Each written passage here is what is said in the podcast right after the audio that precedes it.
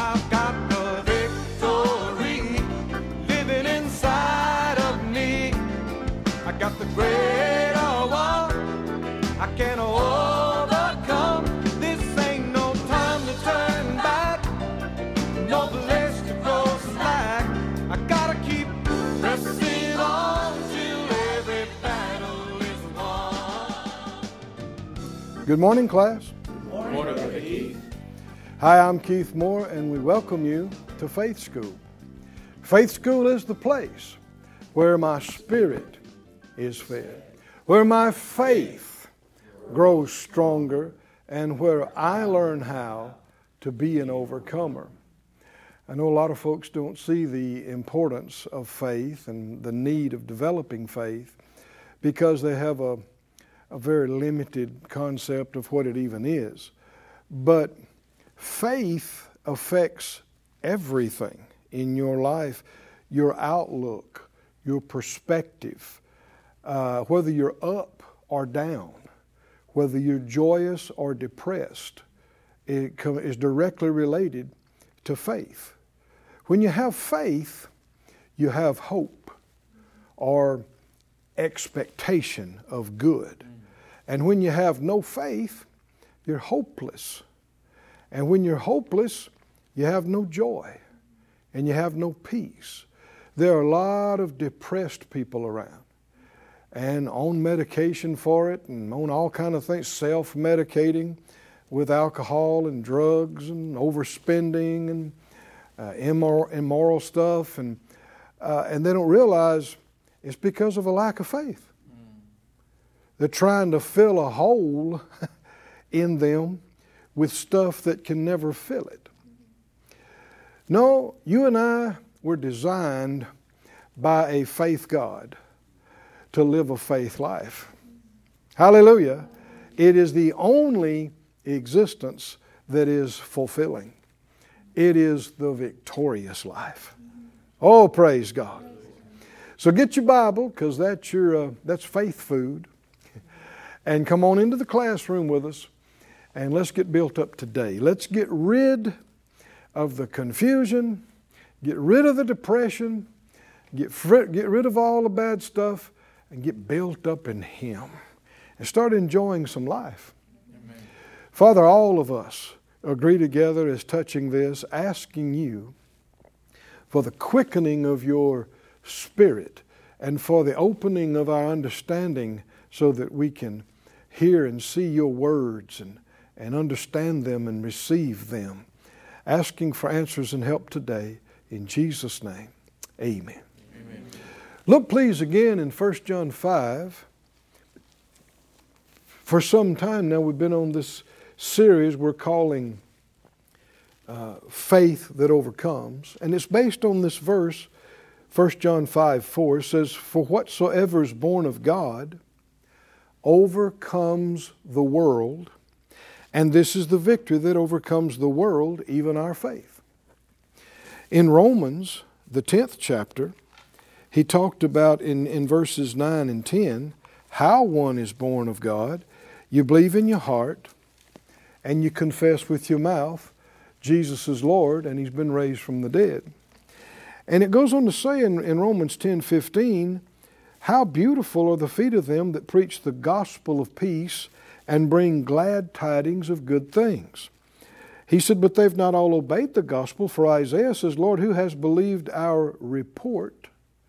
And verse 17 says, and this is Young's literal translation, says, Faith comes by a report, and the report by the saying of God. So the gospel is called the good report. Glad news, glad tidings of good things, good report. And so we saw, if you want to go back there again in Numbers, the, uh, the 13th chapter, we saw this sharp contrast between a good report and a bad report.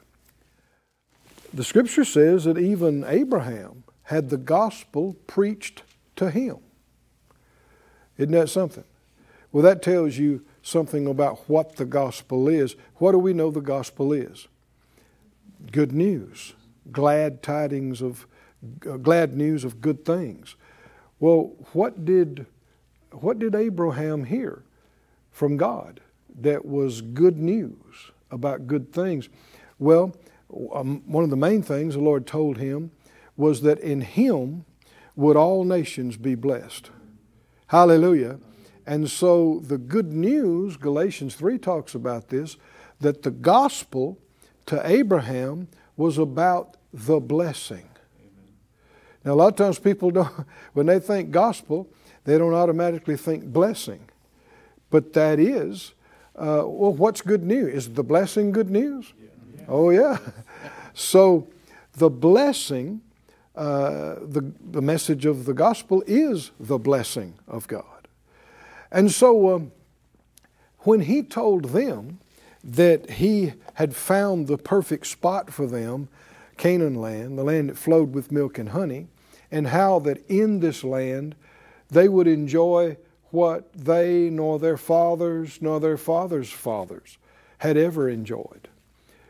Owning your own place. Hallelujah. And not just a bleak piece of desert land, but a piece of uh, garden. Hallelujah. Well watered, good climate, good soil, and uh, good herds and flocks and crops and vineyards and houses and full of all good things. I'm quoting scriptures. That is the gospel to them. Can you come on, can you see that? And can you see how far religious tradition has gotten away from the gospel? I actually had somebody tell me one time trying to correct me, they said, We don't preach all that healing stuff, we just preach the gospel. Really? because in Acts 14, when Paul preached the gospel, the very next verse says they got faith to be healed from hearing what he preached, what the Bible calls the gospel. And many people, what they preach calling the gospel, folks would never get faith to be healed from hearing that. So, no, there's more to the gospel than folks have thought. It is good news that'll make you glad about all the good things, and there's a bunch of them, many benefits that our good God has given us, all bought and paid for in the redemptive work of Christ. And so this is a type of all the good things we have in Christ, Canaan's land. It's a type of it. And we, we didn't get less under the new and better covenant than they had. We got everything they had, plus. Plus, we got the Holy Spirit living inside us 24 7. Hallelujah. We didn't lose anything. It's not a almost as good covenant, it's a better covenant, established on better promises with a better mediator. But uh, sadly, this first generation that God so miraculously delivered out of Egyptian bondage, none of them got to enjoy Canaan's land. Out of hundreds of thousands of them, two got to go in Joshua and Caleb. Out of hundreds of thousands. Why? Because they were the only two that believed the good report. The rest of them, to the rest of them, it was too good to be true. Yeah, they heard all those scriptures, but they can see with their eyes. Giants, walled cities. And I'm sure that for 40 years, while they got older and older and older and wandered around out there in that dry, you know, forsaken place, that they thought it was the giants that kept them out. Hmm? They thought it was because they're bigger than they are. They thought it was the walled cities that kept the walls that kept them out. But that wasn't so because their children went in, giants and all. Is that right? Walled cities and all. So it's not true that it was the giants that kept them out. It wasn't true that it was the walls that kept them out. What kept them out? Hebrews 3 tells us because of their unbelief, they couldn't enter in. Wasn't the giant didn't keep them out? It was their unbelief that kept them out.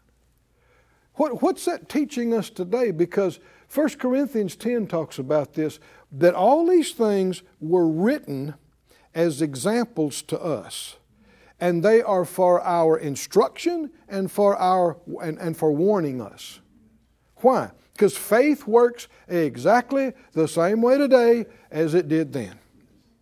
And fear works the same way too. Fear will rob you. Did it rob them? Think about it. 40 years being dissatisfied you know, being unfulfilled, being frustrated, and going nowhere, going in circles in the desert. When you could have been sitting by your pool. huh? Yes. Sitting by your pool, drinking Land of Goshen grape juice. huh? Sitting, or, or Eshcol, I said it wrong, drinking Eshcol grape juice, uh, eating the good of the land, enjoying your family, watching your grandkids grow up and thrive. And see, the thing is, uh, if you read the rest of the passages, they got bitter at God. They are mad at God I'm talking about for 40 years. They are mad at Moses. They are mad at Aaron. And is it, is it Aaron's fault that they're getting old out there in the desert, not enjoying life? Is it Moses' fault? Is it God's fault? No, but see, that's how unbelief does. Unbelief blames everybody except itself. Unbelief won't take responsibility for its own actions and failures and mistakes. And what they did is they, they chose not to trust God. They, they doubted His intentions for them, they doubted His love. And that will kill you, that will cut you off from what you need. In this uh, 14th chapter of Numbers, in Numbers 14, after they brought up the evil report, chapter 14 and 1, all the congregation lifted up their voice and cried. And the people wept that night. These are all characteristics of unbelief.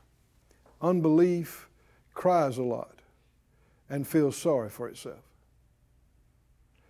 And complains and murmurs the children of Israel murmured against Moses and against Aaron, and the whole congregation said to them, Would God that we had died in the land of Egypt. What's that? I wish we'd have just died over there.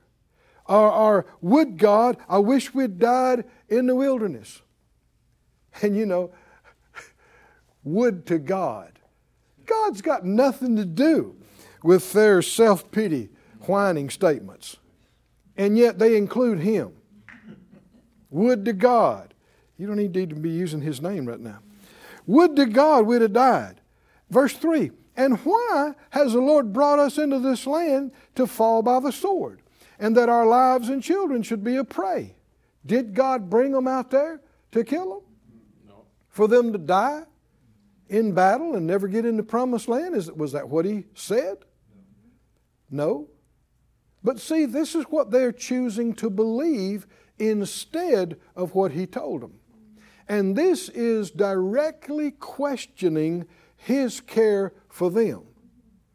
They're saying, I wish we'd have just died in Egypt. What, you're wishing you had never been delivered from slavery. Here's a word unthankful. Class, are y'all awake? This is how you go down. Unthankful.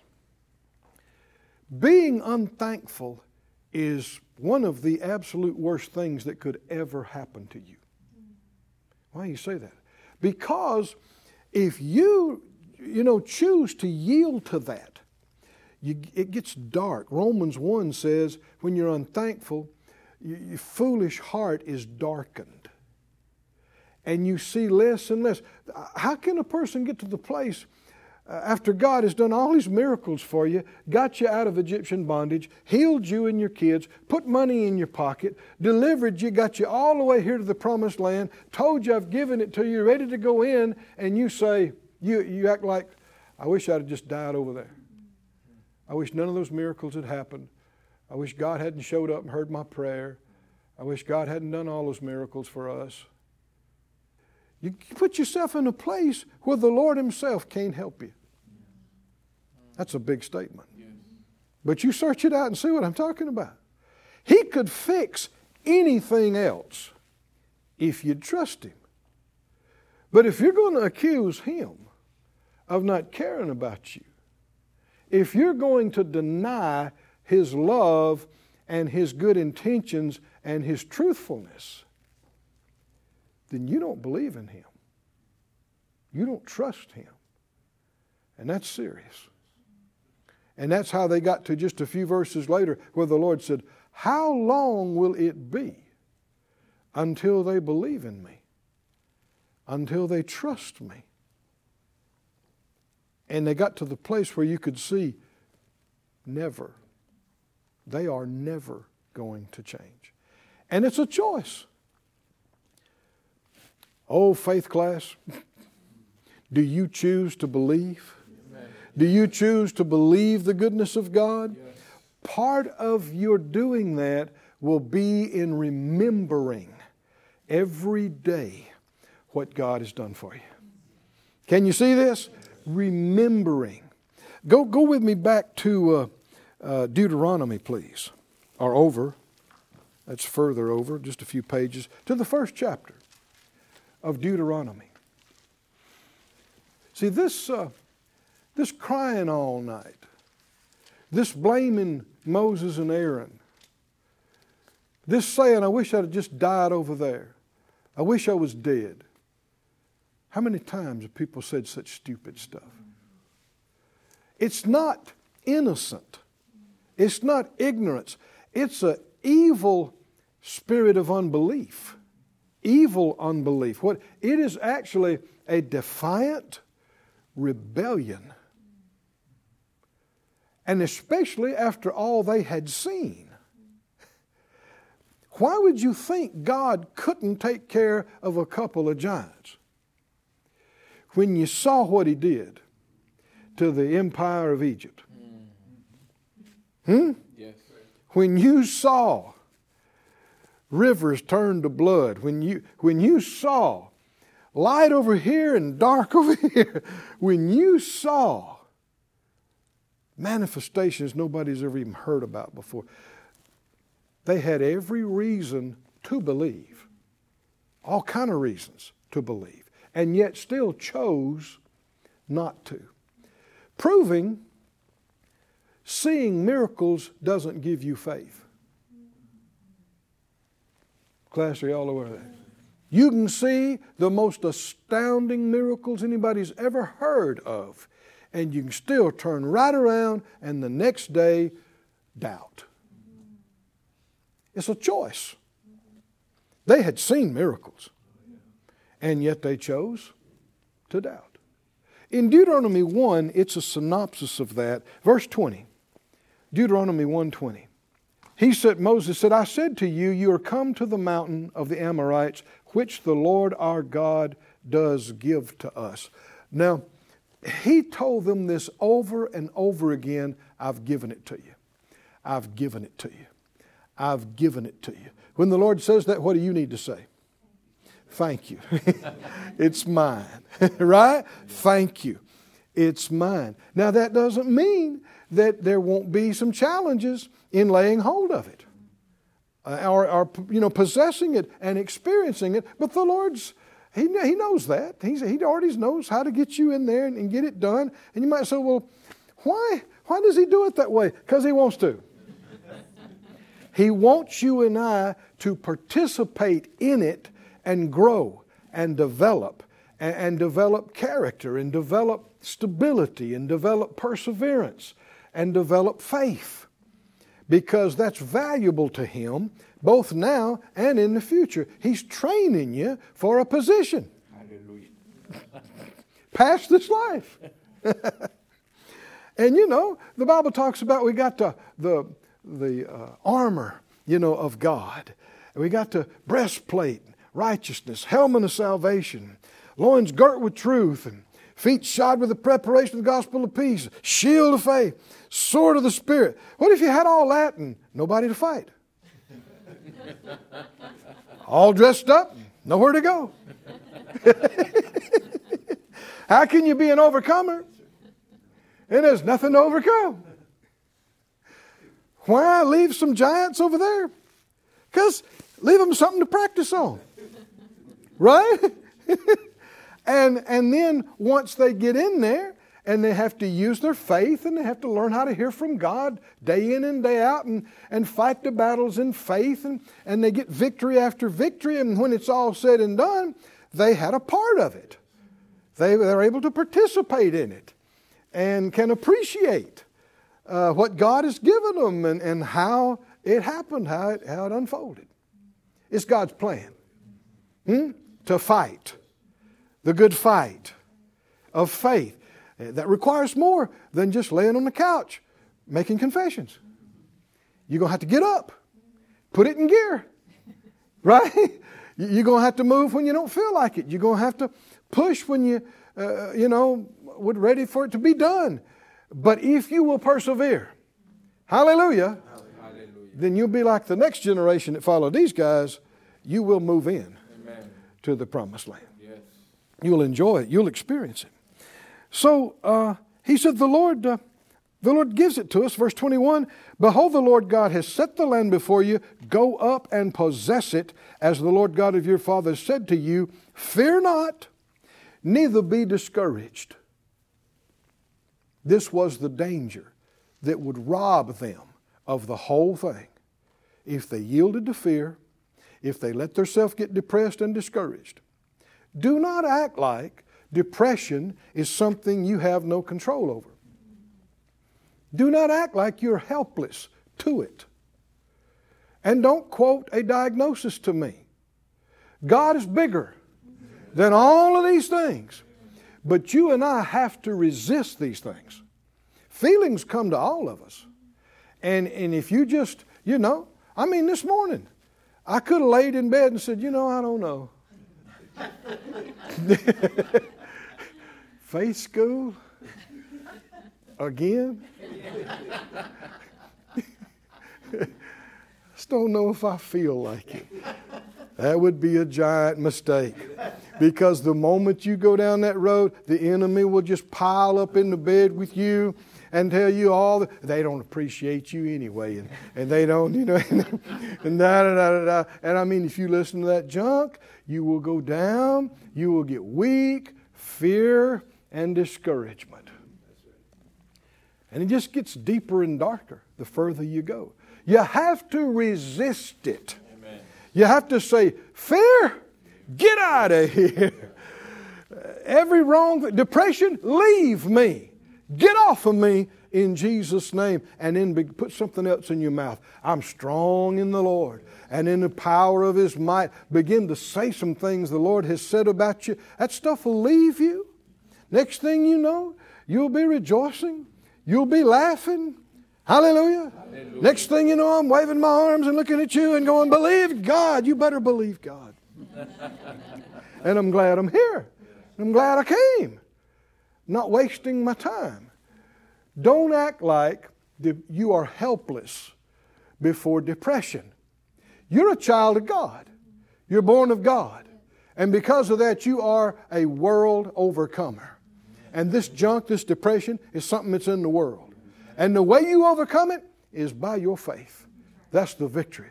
Resist it. Let's just say it out loud uh, for ourselves and everybody else that's watching. Say it out loud. Depression? Depression.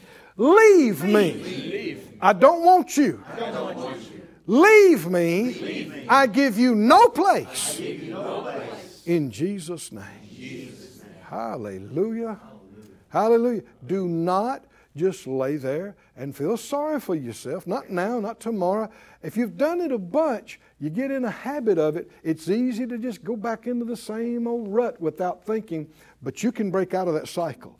And next thing you know, you, you'll go longer and longer without doing it. And then you'll go weeks and months. Hallelujah.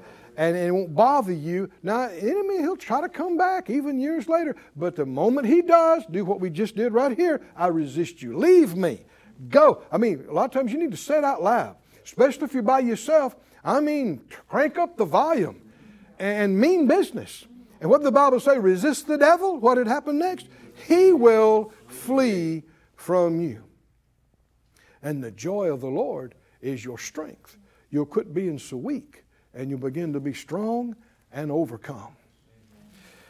He goes on to say here, it said, uh, you know, they took the fruit of the land, verse 25, and they brought it down and they said it's a good land. Verse 26, notwithstanding, you would not go up, but rebelled against the commandment of the Lord your God. See, the Lord had told them, go up and do it, go up and take it. But they said, no, we can't, we won't. And verse 27, you murmured in your tents and you said, because the Lord hated us he brought us out of the land of Egypt to deliver us into the land of the Amorites. He brought us up here to kill us. That is, is that an evil report? Is that an yes. evil thing to say about a good God who has moved heaven and earth to get you out of Egyptian bondage and to get you here? And yet choosing to believe bad things about God's plan and intent for you, it absolutely robbed them of what they should have had and should have enjoyed for the rest of their life. Said out loud, I choose to believe, choose to believe the love God has for me. Has for me. He's, a good God. He's a good God, He's a good God to me. God to me. His plan for me is the best plan. It's a good plan. I have faith that God loves me. Hallelujah. Hallelujah. We will never say he hates us. We will never say he's trying to kill us. We won't believe such lies from the pit. Well, that's it. Our time's up again today. Said out loud, I live by faith. I walk by faith. I overcome the world by faith. I'm strong in faith, giving glory to God. We'll see you next time here in Faith School.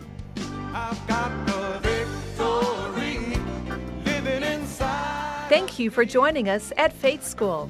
Class is dismissed for today, but you can watch this and other episodes of Faith School free of charge at faithschool.org. For more information, visit our website or call us at 941 702 7390